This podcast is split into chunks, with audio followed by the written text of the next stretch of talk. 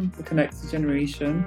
My name is Nikia Anani and I am your host. This week's episode, number 52, is with the amazing Steve Legler. Steve is a family legacy advisor. He's based in Canada.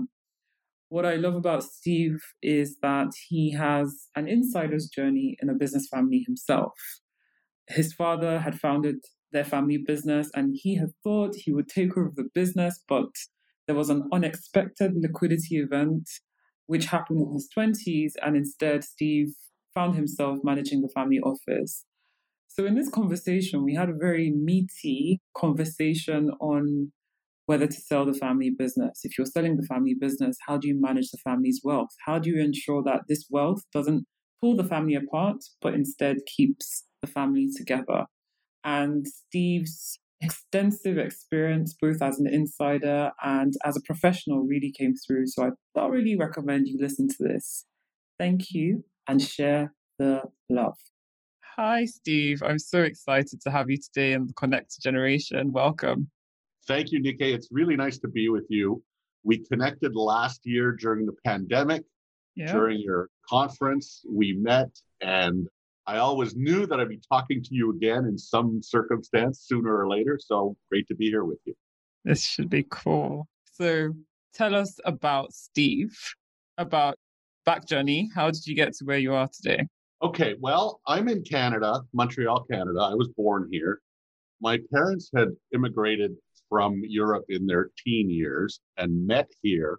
And my father became an immigrant entrepreneur and he hmm. had started up a steel fabrication company before I was born. He started that in 63. I was born in 64.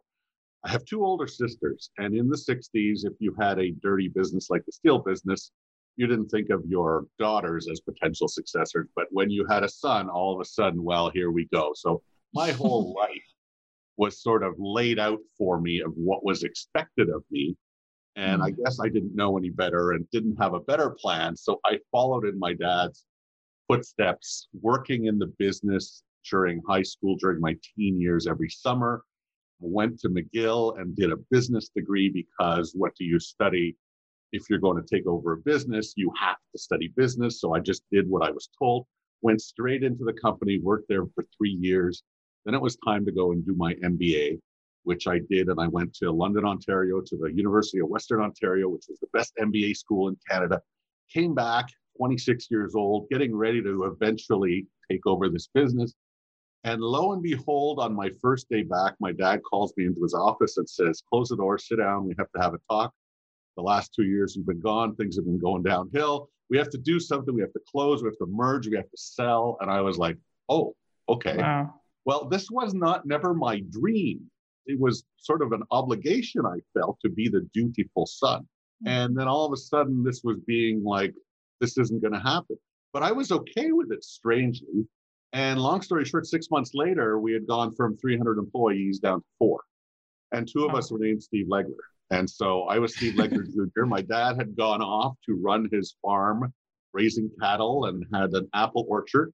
And that kept him occupied. And then because we didn't sell the shares of the business, we just sold assets. We still had a corporate structure. We still had some real estate. We had some money from the divestiture. We had some patented products. So I had a job. I had to take care of certain things. What I didn't realize at the time was I was essentially running what we would now call a family office, a small mm. family office, mm-hmm. but a mm-hmm. family office nonetheless. But I didn't realize that, number one, because it was 1991 and the term family office really hadn't become known, and certainly I didn't realize I was doing it.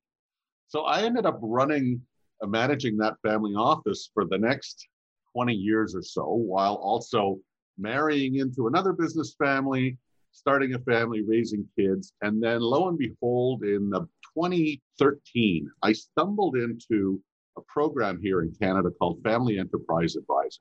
And that was going on in Toronto, about five hours down the road from me.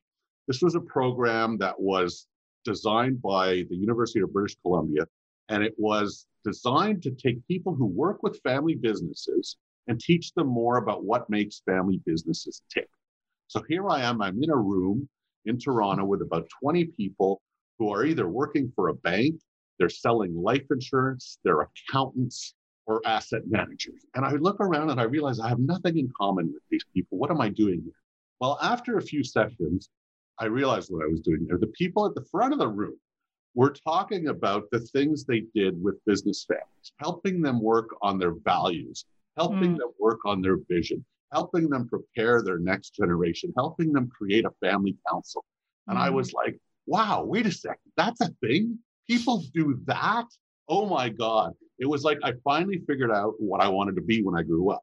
Now, I was 48 at the time, but better late than never. So I jumped into the deep end, wrote a book called Shift Your Family Business, started a website, started a blog, found a few clients, and I've been doing this ever since and loving every minute of it and still learning more about it and finding different and better ways to serve different families in business or enterprising families. Wow. wow. Okay. Firstly, so you were a junior.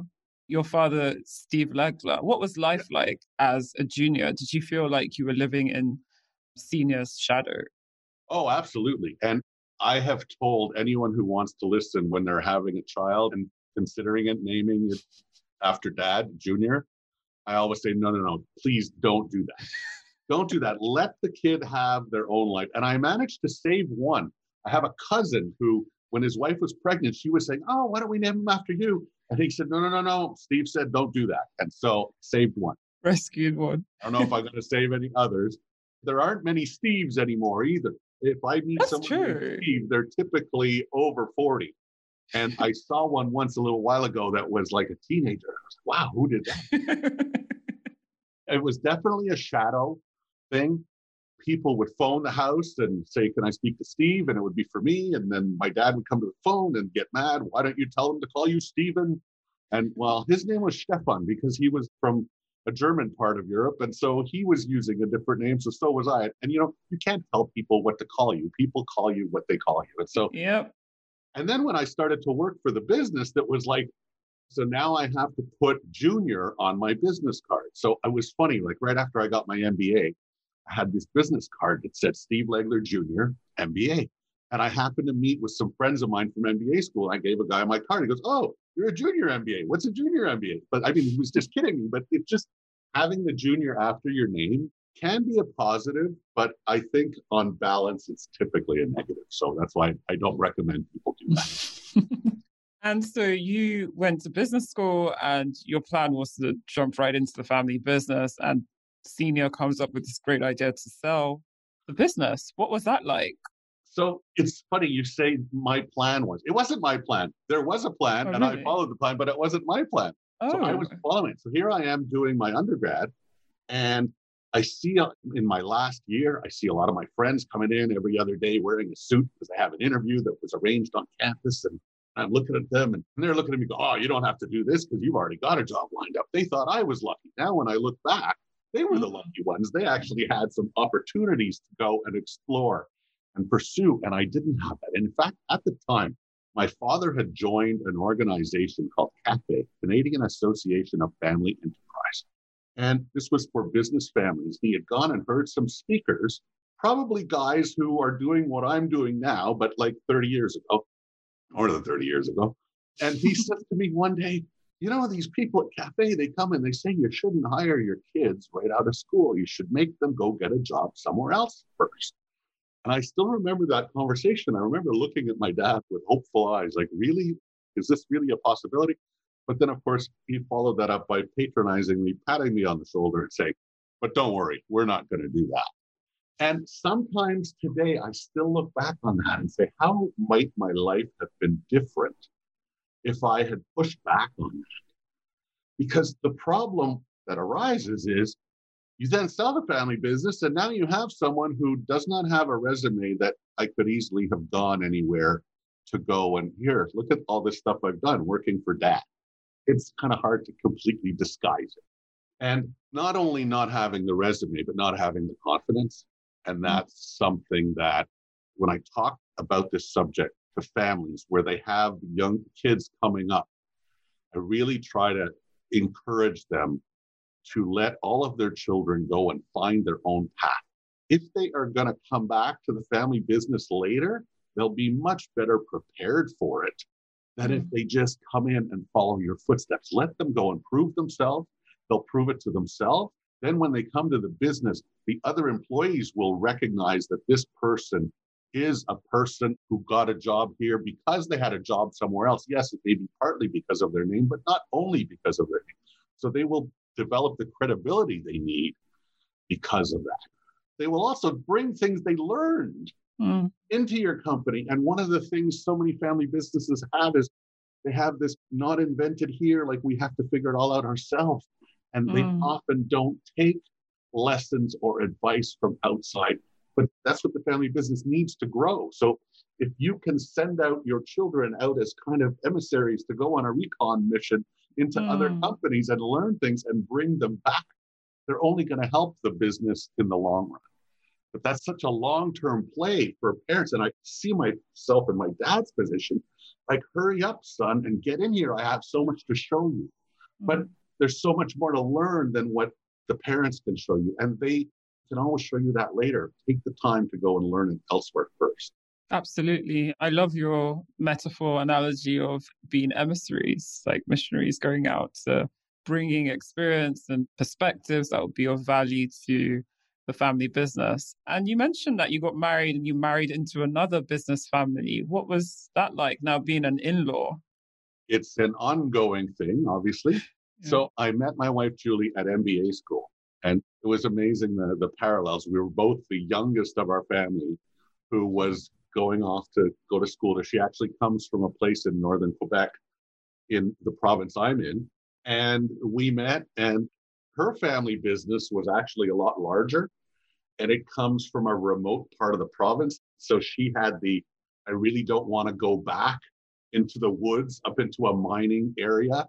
And she had no desire to go back. Plus, she had an older brother who was the vice president of the company, and he was the one designated to be taking over. But they had their liquidity event as well, 10 years after my family did. And so it was interesting to watch how selling a business when the founder gets to the point where they decide to sell the business the parallels the way my father went through and then the way my father-in-law went through it mm. and the different reasoning and the different way it affected them my dad had already his next life plan he had bought this farm and was planning to spend more and more time on it my father-in-law when he sold his business it was now what? Now what? What do I mm. do? And he was one of those guys who was, well, I guess I'll go into town and have breakfast with my buddies. But then after that, if it wasn't golf season, what am I going to do all day? And so that's often a thing we run into when we deal with business families is mm. the people at the top who have trouble figuring out how to exit. And it might make sense monetarily to exit this year, but then what? Right. And mm then mm-hmm. sometimes they're ready to go, but it's not the time in the market to sell the business or they don't know which of their kids to leave the business to and they haven't had those discussions because they've always tried to avoid them and that's so much of what i do when i work with families is help them start and help them continue conversations that they really should be having but that left to their own group without an outsider guiding them and prodding them and mm. holding them to account and keeping them on a schedule, they just won't have those conversations. So things get delayed and delayed.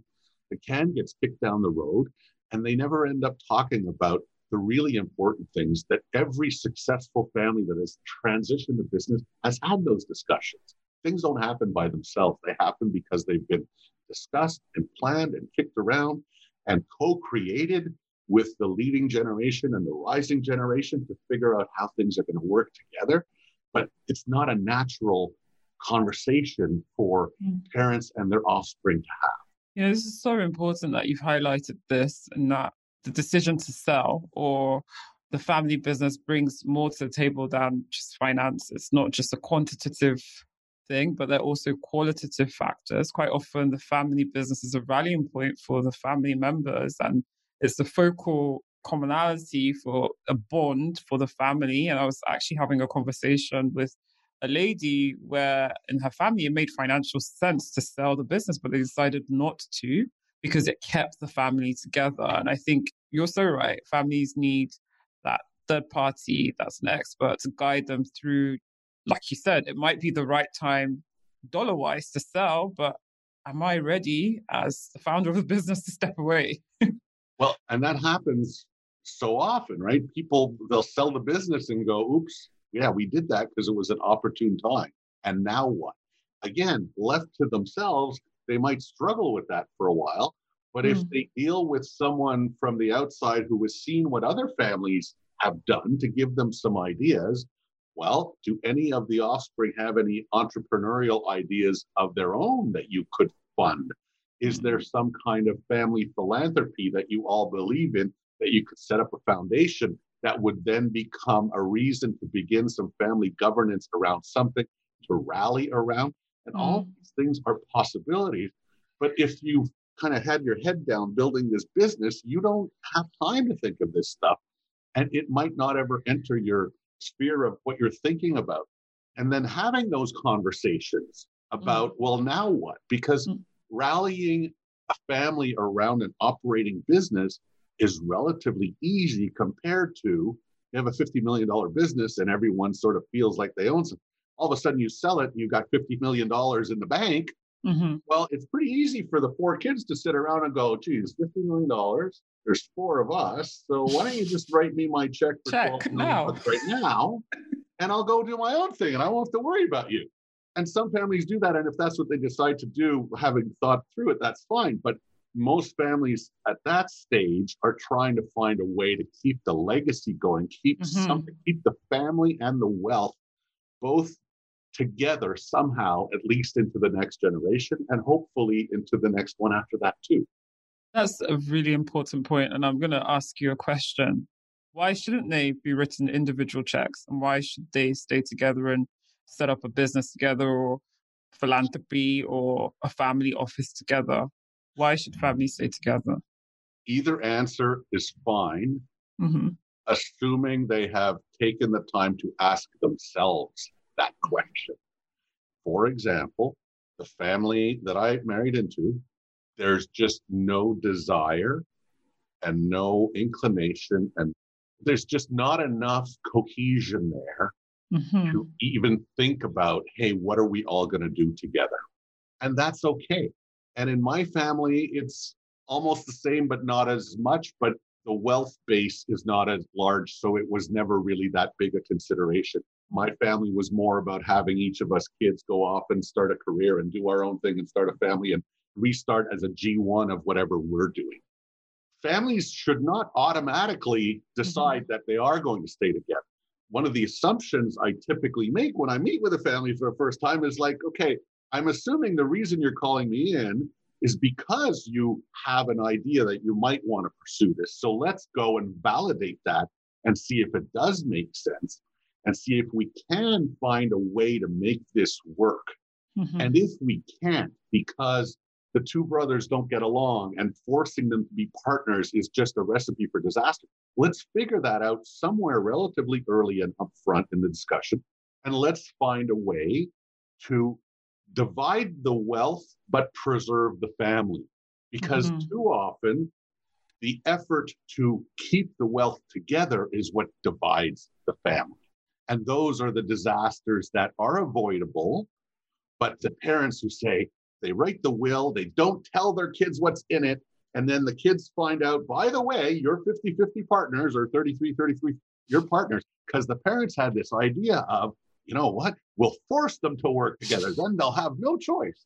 Well, I don't know what the stats are on that, but I imagine that oh, on balance, those have negative results compared to the ones where you sit with the kids and say, what can we realistically expect this next generation to manage together? It all comes down to a word most people don't like to hear, but family governance. Yeah. Figuring out how they're going to make decisions together. How are they going to communicate? What is their capacity to do that? And if it ends up, we're talking about keeping it together or separating it, those are two extremes. There's all kinds of things in the middle. In the middle. Mm. You can find ways to sort of give each kid a certain amount to do what they want and keep apart together to give them a reason to stay together. And whether that's a foundation and philanthropy or some small business or a family bank kind of a financial instrument that each family can tap into for their own entrepreneurial ideas. I heard this story a while ago about a family in Canada. They're going in like third to fourth generation, and they're really well known, and they own some of the companies on the stock exchange. And there were four brothers, and they came up with a thing where everyone started their own business, but they only owned 70% of it, and each of their brothers owned 10%. So everyone started a business, they were 70, and their partners were 10, 10, 10. And so each one started. And so now they're cheering for each other. They're leveraging each other's connections and abilities, and they're sort of diversifying their risk. And I thought, what a beautiful way. And anyone can do some version of that. You need to realize that that's a possibility and open your mind to it. And then be able to have the discussions with that rising generation that involves them to have them co create this with you. Because if you just go and see your lawyer and your tax guy and figure out all these structures and trusts and say, well, here it is, and live with it, and your kids find out about it when it's that complete. Hmm. That's not the best way to do it because if you would have taken that, yes, it takes longer. Mm-hmm.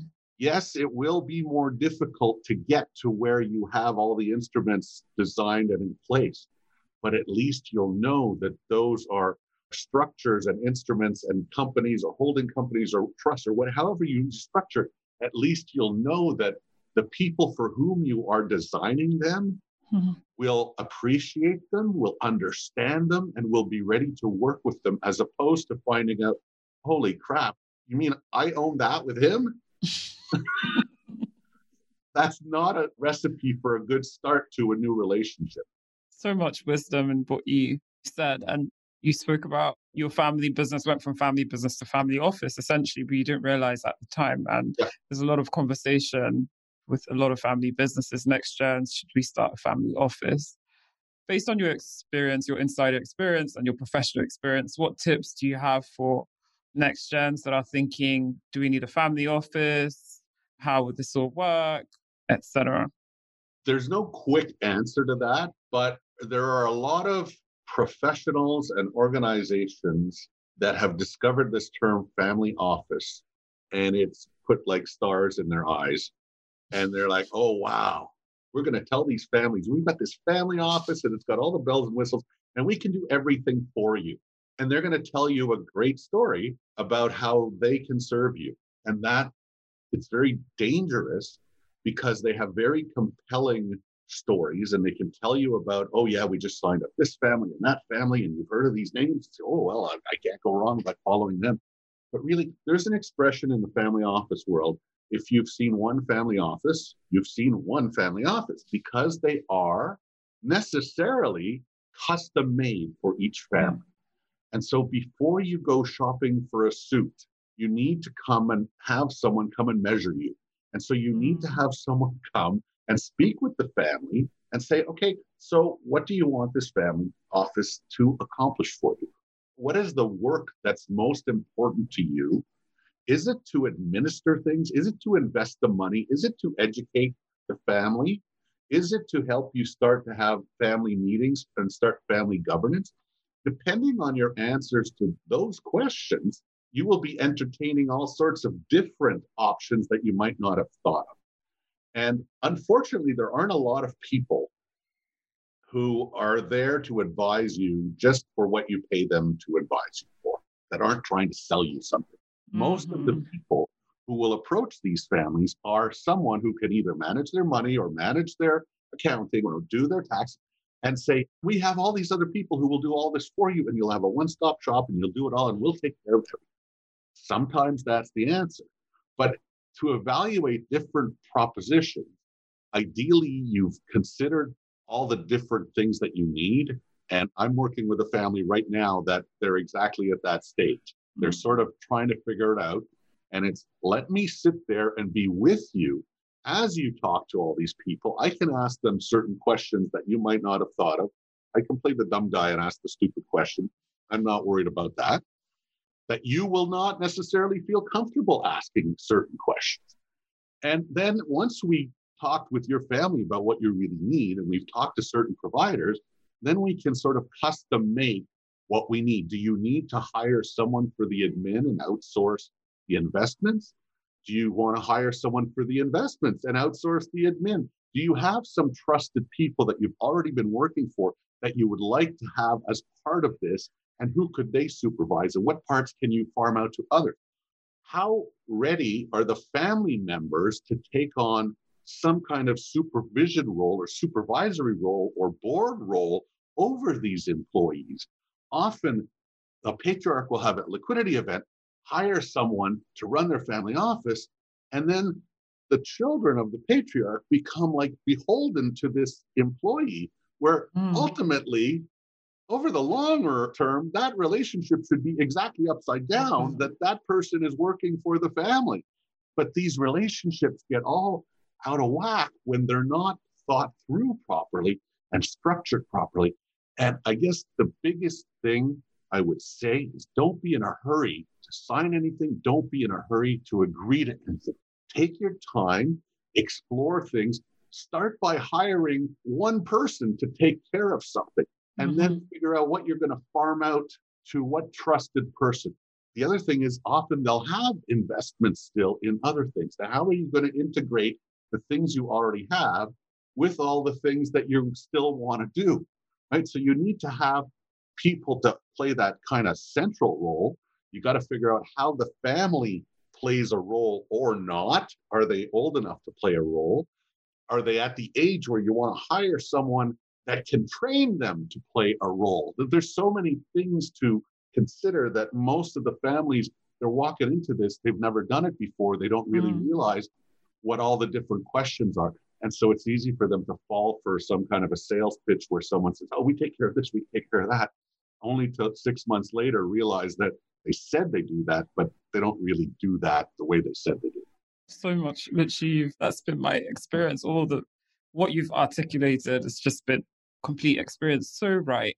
It's not transactional, this family office whole concept. It really is custom made for each family. And like you said, starting small, taking it a step at a time, it's definitely the way forward and having someone to help you navigate the whole scenario. Someone um, who's not trying to sell you something else. Someone who's not trying to sell you something. Someone yeah. who's there that you're just paying to advise you on making these choices. That if you choose A, B, or C, or half of A and a quarter of B and part of F, that that person doesn't make more or less in the long run, depending on which choices you make. And Someone that's non-conflicted, yeah. Yes. It's crazy this is the connected generation. So I have one last question for you. How okay. quite often we see divergences between founding gen and next gens, whether it's different mindsets, different values, different perspectives. What are your tips on how next gens can connect better with founders? They can do a lot more than they think they can, but they need to be patient. they really need to take their time, figure out what's important to them, figure out what messages they want their parents to understand about their readiness, about mm. their aspirations, about their hopes and dreams, and find ways to connect on a regular and repeating basis to pass those messages on to their parents. So don't say on Sunday at dinner, I'm going to go and give this big long diatribe of and put my foot down and say this is what I want and this is what I expect. You could go there on Sunday and talk for three or four minutes and say something and then back off. And then a few weeks later, come with the next part and do that over a period of time because whatever messages you are trying to get your parents to understand will mm. take a while for them to digest, for them to let it sink in. And then in the meantime, in between those weeks when you're trying to deliver a message, hopefully you are behaving in such a way to reinforce the point that you're trying to make, which is that you're ready and willing and able to do more and to take on more responsibility. So it's an iterative process. Kind of send some messages that you're trying to explain to them. This is where I am, and this is what I think is important. Then you go and you behave in a way that demonstrates that. Then you go back, hopefully after you've had some successes, and talk about the fact that you've had successes and what you want to do next. And then prove to them that you're everything that you know that you are. But give them the time to absorb it and adjust to it and realize that, wow, this is not that little snot nosed kid that I used to have to make stand in the corner. Mm-hmm. And they really, really have grown and matured mm-hmm. and they're making progress. And let the parents realize that, wow, I've got something here and I want to help mold it and keep this person growing because they will be an important part of continuing this family legacy. Absolutely. We are in the microwave generation, as Sissy often says, and quite often we just want instant results. And we're used to downloading seven steps to whatever result you want, five ways to. And in this world of family business, it really doesn't work that way. When I coach people, and I do coach almost all of them, are part of a family business in some capacity from one generation or another. And I often find myself having to slow them down. Hmm. They want to do this, they want to do that. And I, whoa, whoa, whoa, wait a sec, wait a sec. So, when the last time you talked to your parents about this, how did that go? Well, how can you sort of try to move that ball down the field a little bit further next time? Don't try to go and score a goal from here. Like, just let's move the ball down the field and mm-hmm. take things one step at a time because really parents are looking at their children in a certain way and for them to change the lenses on those glasses from looking at that kid in the diapers to looking at the kid with the suit and tie and realizing that this is the same kid but oh my god they've made huge strides what else are they ready for that takes a while as a parent mm-hmm. indeed incredible what are you working on that you're excited about i've actually started a monthly call with colleagues called the First Friday Family Forum that I host, and we take turns presenting a case and just talking about it. We don't record it so that everyone's free to speak. I started this last year with a friend, and we've run like 10 of them, and we're getting like a couple of dozen people on the call. And it's kind of fun because, like your podcast, you sort of create it out of nothing, and all of a mm-hmm. sudden you realize you got something. And I just realized it sort of fits with our looking at the children and seeing how far they've come that we were just talking about. But it's just, we were talking a little bit before we started recording about social capital mm-hmm. and just interacting with other people. And this whole space of working with business families is still relatively new. And we have so much to learn from each other. Mm-hmm. And yes, family businesses and family enterprise have a lot of things in common, but there's so many differences that you can learn from other people who have gone through similar things with a different family in a different country. That's the other thing. The global nature of this business yeah. is fascinating. And through the Family Firm Institute, I've managed to meet people from all over. I put stuff up on LinkedIn sometimes and I'll look and I'll see it's got 15 reactions. I go, okay, 15 reactions. No Then I look and I count like it's from four continents. Wow. Which, but because it's such a topic that resonates all around the world, but it's so broad, but there's not if I wanted to have a meeting with a bunch of colleagues who do the same kind of work as me, I can't just go have a meeting at the restaurant here in Montreal because there aren't that many people who do this. So, in order to have valuable conversations, we need to set the network out wide. Mm-hmm. And now, with the technology that's available to do this kind of stuff and meet with people, I'm in part of a study group where we call it the G9 study group because we got people from nine different countries on. Wow. And it's so cool to be part of this to share with people. And I think when you say, What am I working on? I'm working on realizing the importance of my social capital and trying to just keep increasing it because I think that's a win win for everybody. It's a win for me, it's a win for my clients, it's a win for the field and the industry to connect more people. We all have so much to learn from each other. And so keep spreading the word that you're spreading with your podcast and other podcasts that are talking about similar things. And we're all learning from each other. And that's the fun part about it. Amazing. And if anyone wants to get in touch with you, Steve, how can they reach you? I love that question because my answer is always the same. I'm lucky I have a name that's relatively easy to spell. It's only got one vowel in it. It's an E. It repeats four times. Steve Legler. it's spelled just like it sounds, and yet it's not a common name. Yeah. So it's easy to spell, but it's not common. And so if you Google me, you will find me. You'll either find my LinkedIn, you'll find my website, I'm moving all my stuff from shiftyourfamilybusiness.com, which was my first book title, to stevelegler.com to make it even easier to find me. So nice. stevelegler.com. If you Google Steve Legler Family Business, hit me up on LinkedIn. Happy to set up a call to chat about family business, no matter with whom and, and around what, and see if I can be a resource to you or the families that you work with. Incredible. Thank you so much. Really enjoyed this conversation with you, Steve. Always a pleasure, Nikkei. Hope to talk to you again soon. Awesome.